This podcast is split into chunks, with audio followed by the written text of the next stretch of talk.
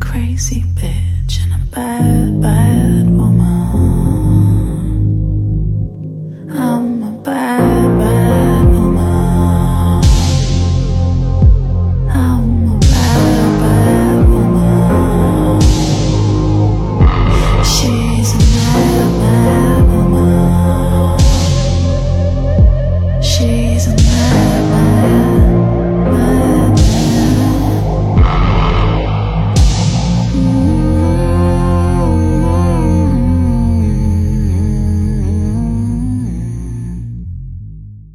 家收听最新一期的冲嘴节目，我是雨薇。大家好，我是 Rocio。那今天哈，我们想跟大家聊聊关于情感成熟度的问题，因为最近《再见爱人三》又开始热播，然后也讨论了非常多关于情侣之间的一些事情。我觉得我们多多少少从这几对身上看到了我们自己的一些成长的历程，特别是特别有争议的张硕跟王睡睡那一对儿哈。我觉得我们二十多岁可能还没有情感太成熟的时候，多少都会对彼此有些期待和幻想。不知道罗秀你怎么看呢？嗯，说到这个，我我我之前看了一个剧，就是一个国外的一个真人秀，呃，叫《最后通牒》，就是他那里边儿，我为什么一下就反映出了那个剧，就是我印象特别深的是，他那个《最后通牒》有就是男女版和那个女女版的。我看那个女女版的，其中有一对儿，这些人在那儿相处的过程中，其中有一个姑娘就喜欢上别人了，其中的另外一个人，们那个规则好像也是可以交换伴侣，他们就是要交换伴侣，然后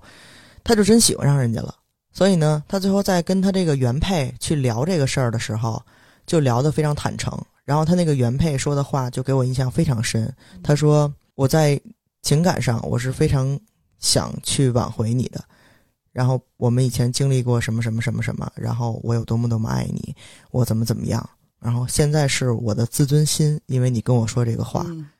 已经破碎了一地了，但是那个是我的自尊心，我还是想争取你，我还是爱你。所以他当时跟我说这个话，给我的震撼力特别大，因为他完全能分清楚我现在，比如我生气了，我暴怒了，这个是不是我不爱你了，或者我觉得你背叛我了，去非常轻易的去贴这些标签儿。我现在可以呃有权利去骂你，去责怪你，去说很难听的话，或者我离开现场。而这些东西，其实在《再见爱人》里边儿都多多少少有所体现。对对，就是我现在 entitled，我可以有这些情绪，因为你因为你做了什么，因为你做了什么情绪你背叛我了对，然后我骂你，你也没法说什么，因为出错的是你。我离开现场，我也没法说什么，我就一下就 play the victim。但你要是问他，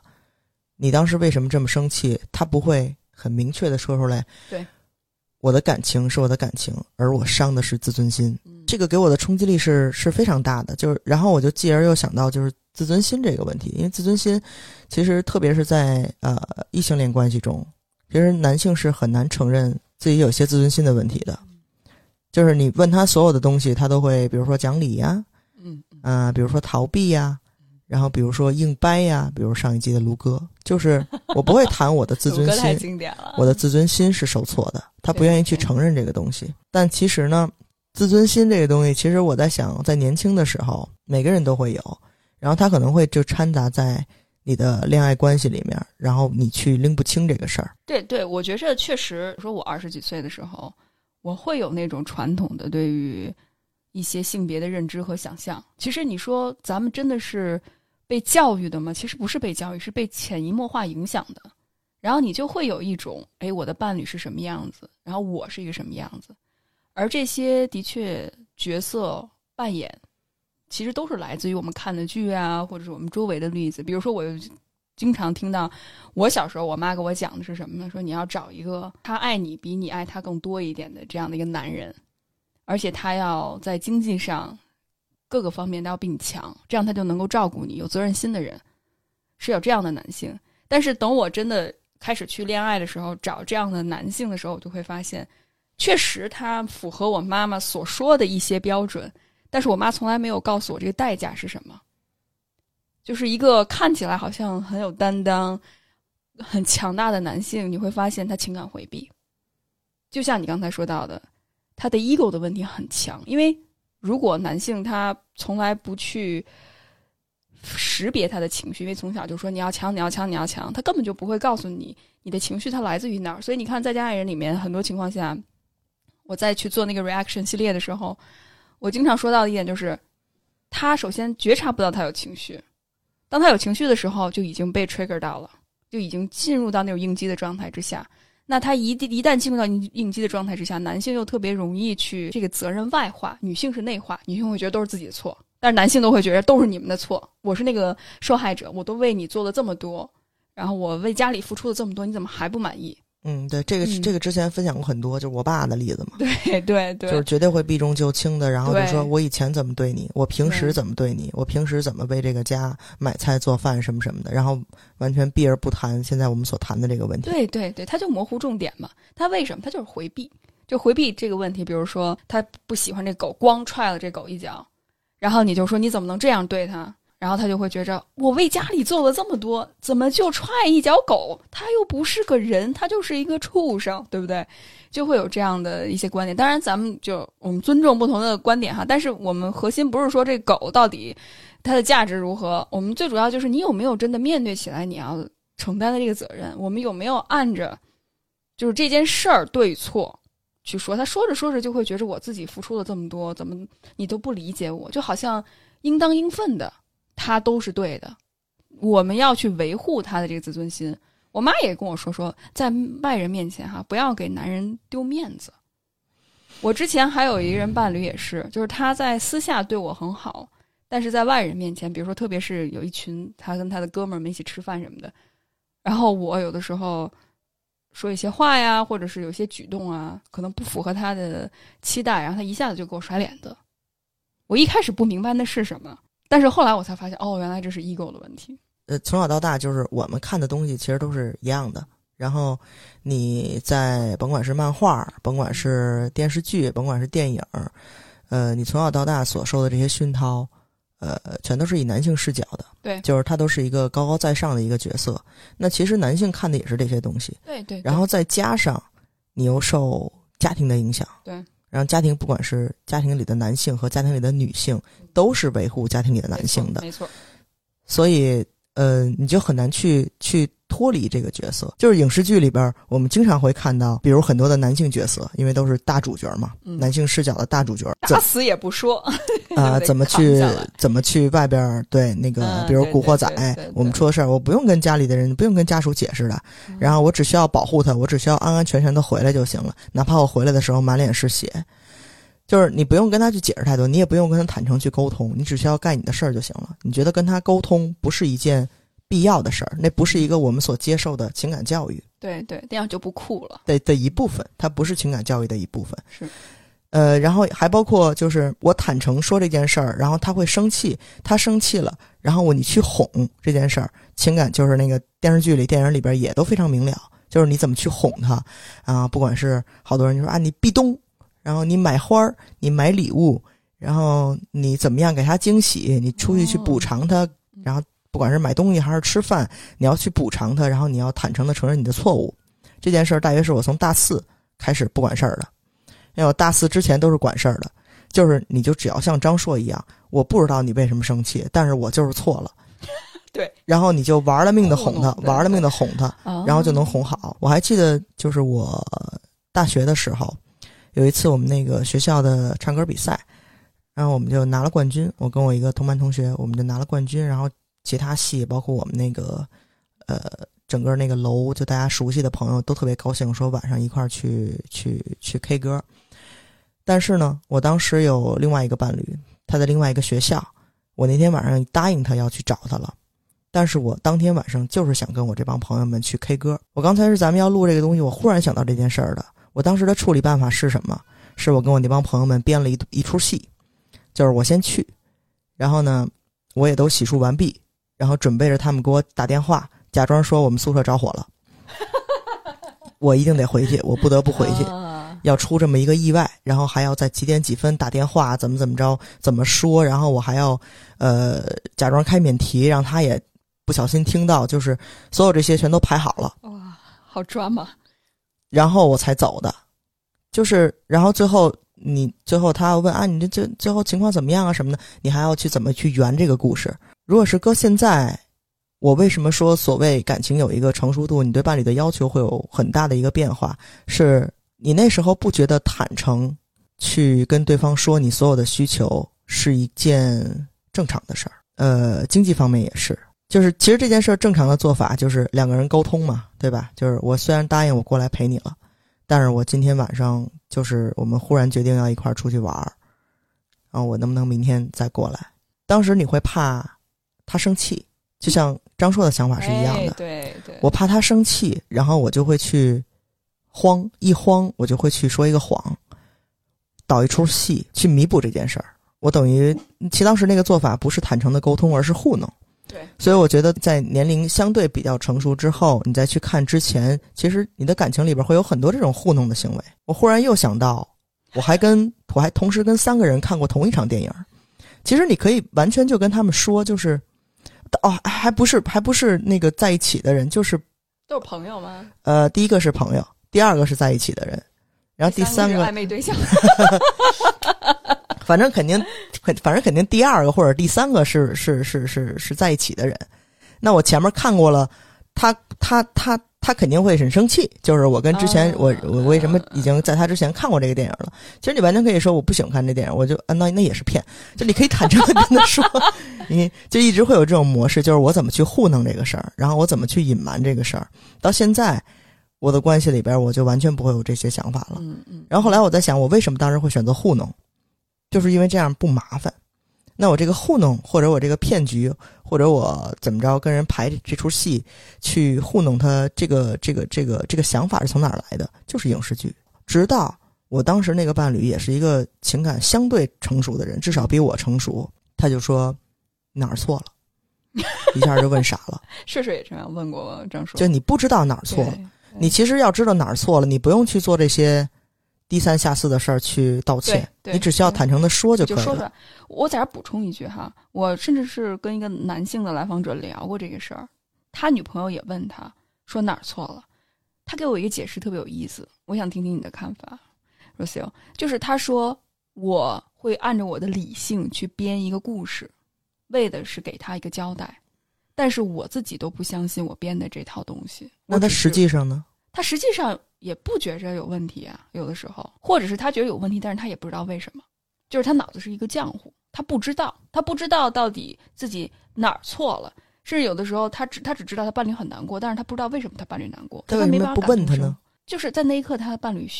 就是很难过，你要问他，他又害怕，让他继续难过，他又不知道怎么办，就是很多时候是一种很慌乱无措的状态。就像你刚才提到的，就影视剧告诉了你个 SOP，但这种嗯。SOP 所做的所有的核心都不是解决问题，都不是两个人坦诚的交流，就是为了维护男性的 为了和劝和，对劝和糊弄，然后去彰显男性的魅力，但是他为核心就是去维护男性的 ego，就是我是一个强大的人，我不能把我自己内心的脆弱表达出来，我不能说我不行，就是在那一刻我没有办法既满足我的伴侣，又没有办法满足我的哥们儿朋友们，我不能做这样，嗯，我只能就是我很强大，然后你要这么说，我经常觉得就是女朋友和 ego 是一个对抗的关系，就是女朋友和我的 ego 谁重要？大部分情况都是 ego 赢，都是 ego 赢。嗯，所以其实你看 r o s i l 他从我觉得特别有意思，这这次聊我觉得特别好玩的是，因为 r o s i l 当看到这种传统的异性恋模式的剧，其实你一开始很长一段时间我是带入男性的角色的，对，对对对，我相信其实，嗯，跟这个跟就是你你你你你喜欢的伴侣是同性和异性没关系，关系不是特别大，就是从小到大大家都会带入那个男性的角色，就是他所谓是很是很强大，他是那个他是那个强者的角色，所以从小到大，我很长一段时间我都觉得我这个这个投胎没投好，就是你是那个女性，要是一个男性，然后生活就会轻松很多。这件事儿就是还是正确，就是正正确的是最后那句话啊，就是你如果是个男性，你的生活应该会轻松很多。但是你现在再让我选，我绝对不会选择我想当个男性。嗯就是我觉得可能在情感成熟度上，他会有很多方面是他懂不了，或者他不愿意去懂的。就像张硕这样，他肯定活得不觉得自己有任何问题。我相信有很多男性跟他是一样的，因为可能是说的很多话，他不需要去懂，他这一辈子都不需要去懂对，他也可以好好的过自己的一生。但是你作为女性，你的情感颗粒度也好，你的成熟度也好，你是可以去跟，比如说姐妹们，你你你是可以去聊通很多的部分的。呃，你的情感会更加的细腻，会更加的饱满。在这一方面，我其实是会觉得很多所谓特别爱逃避的男性，他其实生活是有缺失的，是有很严重的缺失的。那你什么时候意识到这一点呢 n u r s i 什么时候你开始去慢慢觉得哇，ego 这个东西不重要，我一点点把它放下？我其实一开始虽然说我是带入那个男性角色，我的操作可能现在看来，对之前的我某一些伴侣来说不太尊重，就是因为我选择大部分是糊弄的方式，我会去学影视剧，就而且我受很多影响，就比如说，呃，我知道 OK，呃，可能音乐上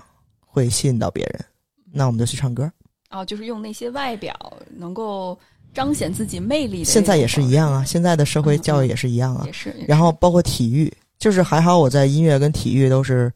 还算相当出色的，所以在这一块儿就会比较信手拈来。然后当你信手拈来，然后你得到了一些认可和肯定的时候，你就更加带入男性角色，你就更加不会去尊重他们。我记得当时我在大学，特别是我们那个唱歌比赛结束以后，会有人给我买早点，我不认识的人，然后会有人过来找我签名，我也不知道是谁，就是然后你就会自我带入一种我是一个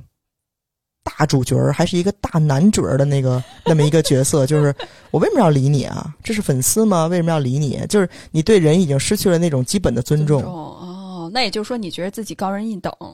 所以你并不觉得你需要尊重别人。这些人我没有觉得我不需要我我不太理解这个背后的逻辑是什么，能解释一下吗？就是为什么你、就是我是大男主，我就要要去不尊，我就可以不尊重别人，或者这是我不是不是不也也也也也不至于说不尊重，哦也不至于去 trash 别人，嗯但是你觉得你有那个权利不去理他们，那这会给你带来什么样的感觉呢？就是我就是那个高傲的大男主。哦，所以其实还是一种就是优越感 （entitlement），就是我可以选择，甚至是你跟我经常说，你说我不喜欢那种上赶着的人，谁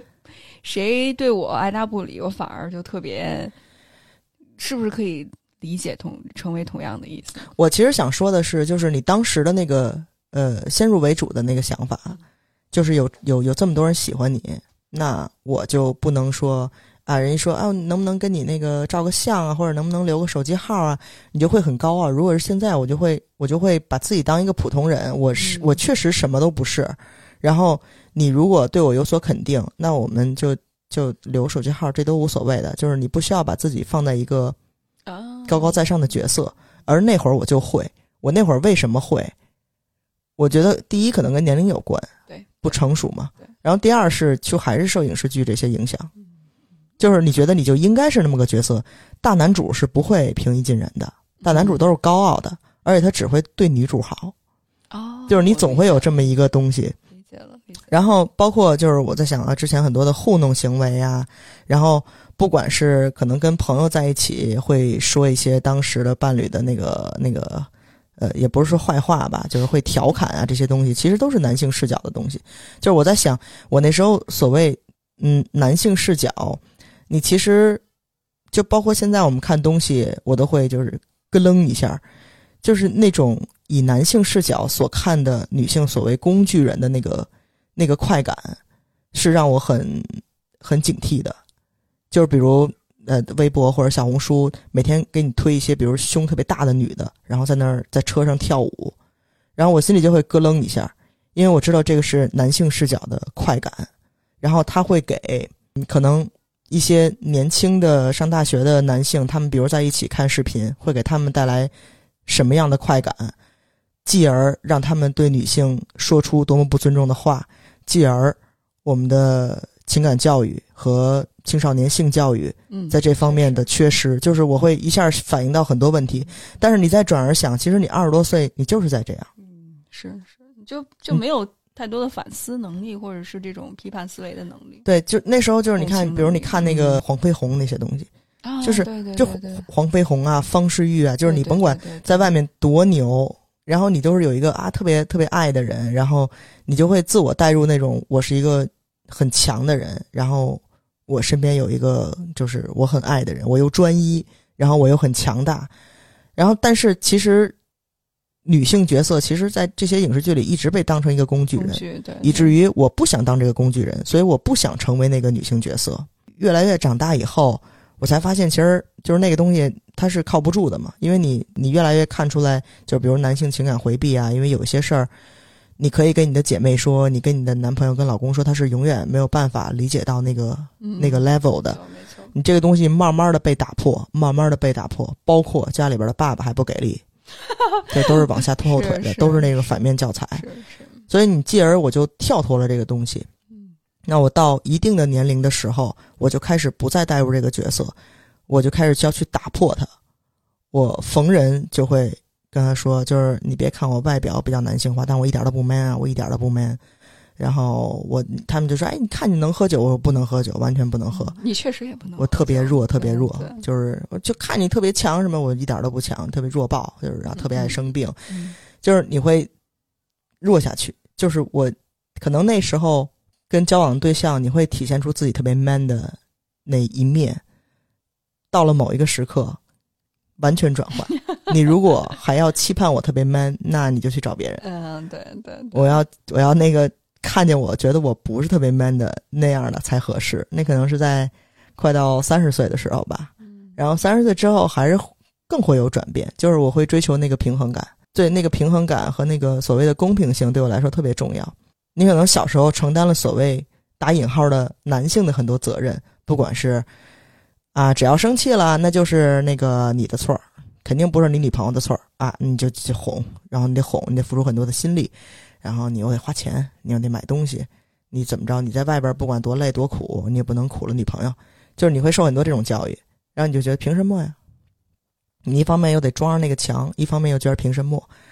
直到后来可能 OK，我们俩越来越相对的能平等，相对的能去，你如果只要能接受，跟我去平分很多东西，不管是在情感上还是经济上，那我会倾向于去找这样的伴侣。你最后认清，我一开始觉得哇，就离开那个 NPD 以后，觉得善善不善良简直太重要了，是首要的重要的东西。但我现在又变了。哦，就是我觉得这个成熟度和你的需求是一直在改变的，但是它其实可能它划分的会越来越细，它的大方向不会变。我现在觉得善良肯定是一个大前提，但是它不是那个最重要的条件。我觉得你的伴侣的成熟度是最重要的条件，包括什么？包括可能啊，你跟别人聊天他会不会吃醋，嗯会不会吃一些非醋？就是我觉得吃醋这个东西是年轻时候的产物。然后比如说啊，你嗯大家很爱那个就是当谚语来用嘛，呃，你留着前任的联系方式就有毛病，怎么怎么着，然后就骂什么，留着他照片怎么怎么样，就这个是我看来非常不成熟的行为，只会在年轻的时候干。然后第二是边界感，比如说你家里的事儿，你伴侣应该去介入多少？比如说你自己的经济情况，你伴侣可以介入多少？然后，比如他们家人病了，你不应不应该去去陪床？就是所有在这些方面的边界感，要跟你有一个至少匹配的一个对相对的。共识，对，嗯能聊聊，对，所以我觉着其实说到底哈，真的，当一个人越来越成熟的时候，他是能够更好的意识到自己到底需要的是什么，因为很多时候我们还是按这个性别刻板印象所划分。然后男性要更多承担一些呀、然后女性在情感上要多付出啊。但时间长了你会发现，当然，我觉得这种性别传统性别刻板印象，它形成有它形成的一个道理。比如说那个时候，呃，农耕社会，对吧？那可能男性就的确会需要干一些重体力活，然后女性要顾家多一些，这是劳动的一种分配，包括跟生产力也有关。但问题是现在已经不一样了，现在时代已经变了，我们整个社会的生活环境也变了，所以还用传统的思维去适用于现在的生活的话，其实很多时候都会有一些格格不入的部分。比如说现在男性跟女性，男性不需要再干体力活了，在很多的工工作岗位上，而且女性也同样可以挣钱养家。所以如何能够寻求一个平衡？当然，我相信每一个家庭有每一个家庭的呃不同的定义哈。但是既然双方都要工作，那就意味着都要承担家庭的责任。怎么去划分？我觉得跟跟可能性别都没有太大的关系，而更多的是谁擅长什么，去干什么。当然，有些最基本的条件，我觉得经济基础是非常有必要的。男性跟女性都需要有一些最基本的一些收入，还有一些经济上的一些支持。但同时呢，这种沟通的能力、情感的成熟度，包括我是否能够共情和理解对方，我们两个是否意见不一致的时候，能够去放下自己的 ego，能够达成共识，我觉得这一点就是挺重要的。我觉得这就跟树立边界感一样，是一个对，需要去训练和这是很痛苦的一个过程挺痛。挺痛苦的，就是嗯你在打的，就是打自己 不是就是就鸡飞狗跳的时候，啊，也是，然后你就说 OK，那我们坐下来，我们就放下 ego，就是谁也别骂人，谁也别摔门，咱们去聊这件事儿，都放下 ego，然后你要把那个脆弱，把你害怕的地儿，然后全都去表现出来，其实是挺难的一件事儿。就包括我那么信任我的伴侣，我都会觉得这是一件非常难的事儿。就是我就是想骂人的时候，你要去把他给压制下来，这个是，呃，我觉得也是情感成熟度的一种表现吧。其实我我我其实更想说的，就像刚才说的，我挺担心这个情感教育这一块儿，因为情感教育东亚社会嘛，可能落后于西方社会挺多的，就是因为你所谓传统和老祖宗留下的东西太多了，而且又太深入人心，所以你不管怎么说道理，怎么以个人的需求出发，你都会被浇一盆冷水。不管是你的父母、你的三姑和二舅，就是你永远会被浇一盆冷水。然后你说 OK，那我放松放松，我上个网，我刷刷微博，又会被浇一盆冷水。就是他们就会用很多 slogan 啊什么的。然后你看那个那天我看一视频，就是一一一大学生一男孩儿去食堂打饭，然后那阿姨说你怎么不高兴了？他说哎跟女朋友吵架了。他说没事儿，女朋友嘛哄哄就好了。就是啊你看，就是你每天看的都是这些，就是所谓的糊弄和，就为什么不是说好好沟通？为什么要说哄哄就好了？那不就是糊弄吗？那就是一种教育，一种很潜移默化的价值观对年轻人的这个侵蚀。然后情感教育也没有说 OK，我的边界感要怎么去树立？比如说老大一定要让着老二，男生一定要让着女生。所有这些东西你，你你你你是很难去逃脱的。所以可能现在当然女性视角的这个作品越来越多，因为大家已经意识到这个问题了。就是我为什么从小到大我看的都是男性视角的东西呢？是是对吧？你现在就包括咱们之前社群还分享过，就连 porn 都有女性视角拍的，因为对对 porn 太典型了，就是男性视角嘛。对，因为本来也大基基本上不会不是给女生拍的东西，对对所以这些视角越来越出来以后，你你就会有所反思，就是我们从小到大所受的教育和你的价值观是不是值得被突破，值得被打破，值得你重新去建立一套体系？那你可能建立到一半儿，然后你又看到爱，女权运动怎么怎么样，Me Too 运动，你在进步的同时，然后旁边都是冷水。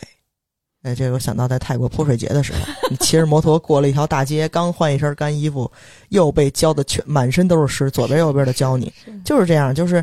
呃，你跟你姐妹聊，她们就会说，哎，就你我老公还不如你老公呢，啊那男的怎么怎么着，然后你就会 OK，又又那个自己承担，又自己那个内化很多东西，然后家里边也是，哎，不要在外面不给男的面子，然后又去内化，是是。然后上微博、小红书又是这些教育，所以，所以其实其实其实挺难的哈，这事儿。啊，但我觉着反而。热秀，你觉着你能够有这样不同的意识，也是因为社会环境在一点一点的改变，你不觉着吗？呀就是刚才你提到的，越来越多的女性觉醒，然后再加上有这种文化层面的女性的视角，甚至是不只是女性的视角，甚至是更多元的视角。那我觉得这是一件改变的很积极的一件事情。虽然我很认同，就是我们情感教育做的不够，我们可以从很多的国家学习和借鉴不同的经验，但的确，我觉着这个意识才刚刚开始，因为我觉得中国现在。经济发展到一定程度，是大家不得不面对这个议题了。之前可能会觉着就是吃饱饭就不错了，但是现在我们追求的不只是吃饱饭，还需要追求一些精神上面的东西。而且女性只要有更多的发展，女性能够更好的有经济上的一些自主权和话语权的话，我相信是会撼动一些的。包括现在所有的什么他经济呀、什么女性用户啊，为什么这么会关注女性的声音，也是因为女性的经济实力、她的消费能力起来了。她有话语权了，所以有更多。当然，我觉得还远远不够哈，那整个结构还需要更多的一些嗯被优化，甚至是有更多不同的声音、多元的声音出来。但我觉着总体来讲的是女性的声音是觉醒的。然后，甚至我自己在工作当中会发现，因为咱们说到男性哈。呃，我跟七零后的男性、八零后的年轻、九零后的男性，甚至是九五后的男性都合作过，我就能明显感觉到代际之间的不同。可能七零后的男性连说自己的情绪都没有办法表述出来，但是我看到九五后的男性已经非常能够叙述出来。我感觉羞耻，我感觉不安。我说我在一个女性的咨询师面前，我不知道我说这句话会不会冒犯到你，但是请你。原谅我，我想要把我自己最真实的感受说出来，就会有这样的不同。我看到了，虽然还不是一个普遍的现象哈，但是我的工作让我看到有一些不同。那女性就更别说了，我觉得女性都已经非常棒了，很多女性都很积极的再去探索自己，再去表达自己，甚至是做出一些与众不同的选择。除了常规的这种结婚生子之外，很多女性都选择不同的生活方式，对吧？虽然我觉得确实大环境有非常多值得改变的地方，但我觉着这我们这一代年轻人的声音，包括我们所坚持做的事情，也就是在成为改变的一部分。但是我觉得你的这个觉醒和分享特别的宝贵，是因为其实你已经意识到了，这个男性看似是强者哈，但其实也会压抑你很多内心当中的部分。我我我会觉得就是不光是我啦，我觉得很多人，因为我们从小的其实。你所谓的性别教育，从小到大其实那不算是教育，就是没有。我觉得那不是那那不是教育。然后你就是照本宣科很多东西，然后从小到大性别就是二元对立的。对对。然后男生要做什么，女生要做什么；男生要穿什么，女生要穿什么。然后哪方面男生应该让着女生，哪方面女生应该给男生面子。就是你其实这个不是教育，它是一个，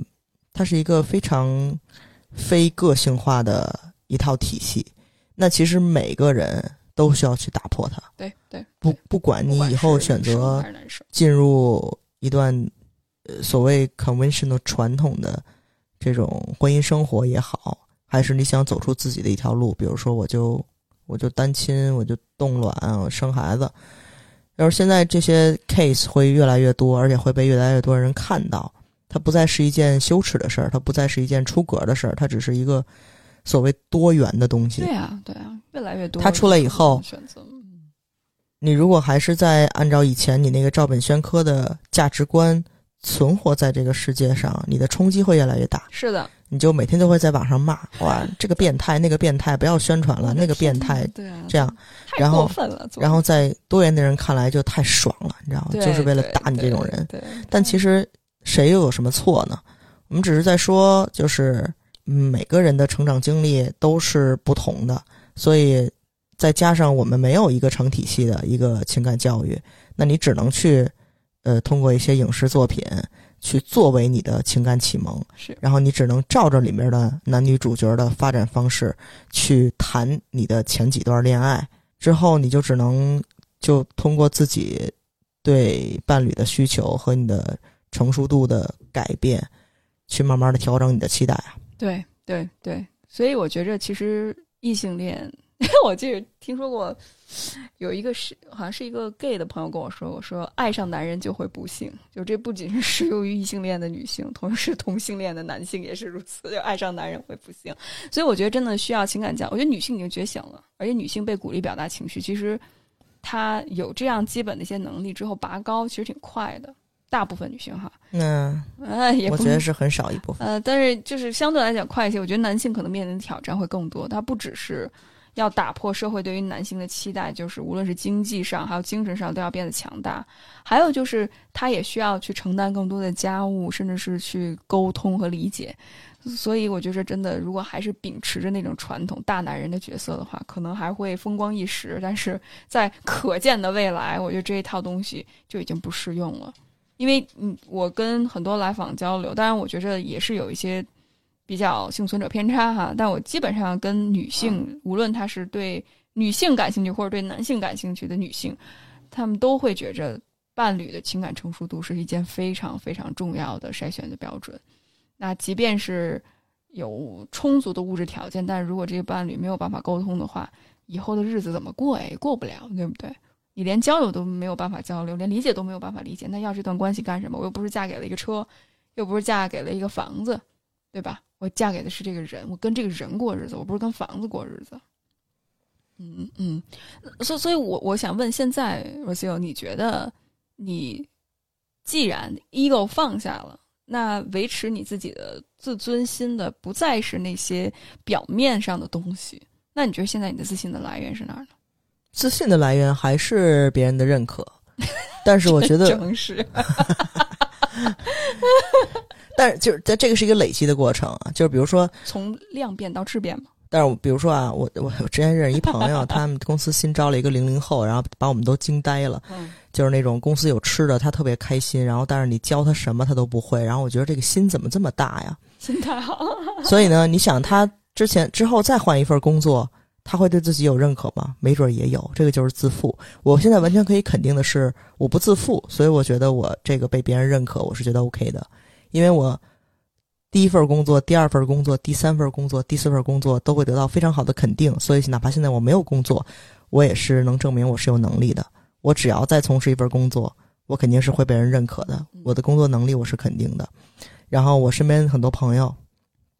愿意跟我交往，所以我的社交能力我是认可自己的。我的伴侣依然还没有离开我。我也不知道他图什么，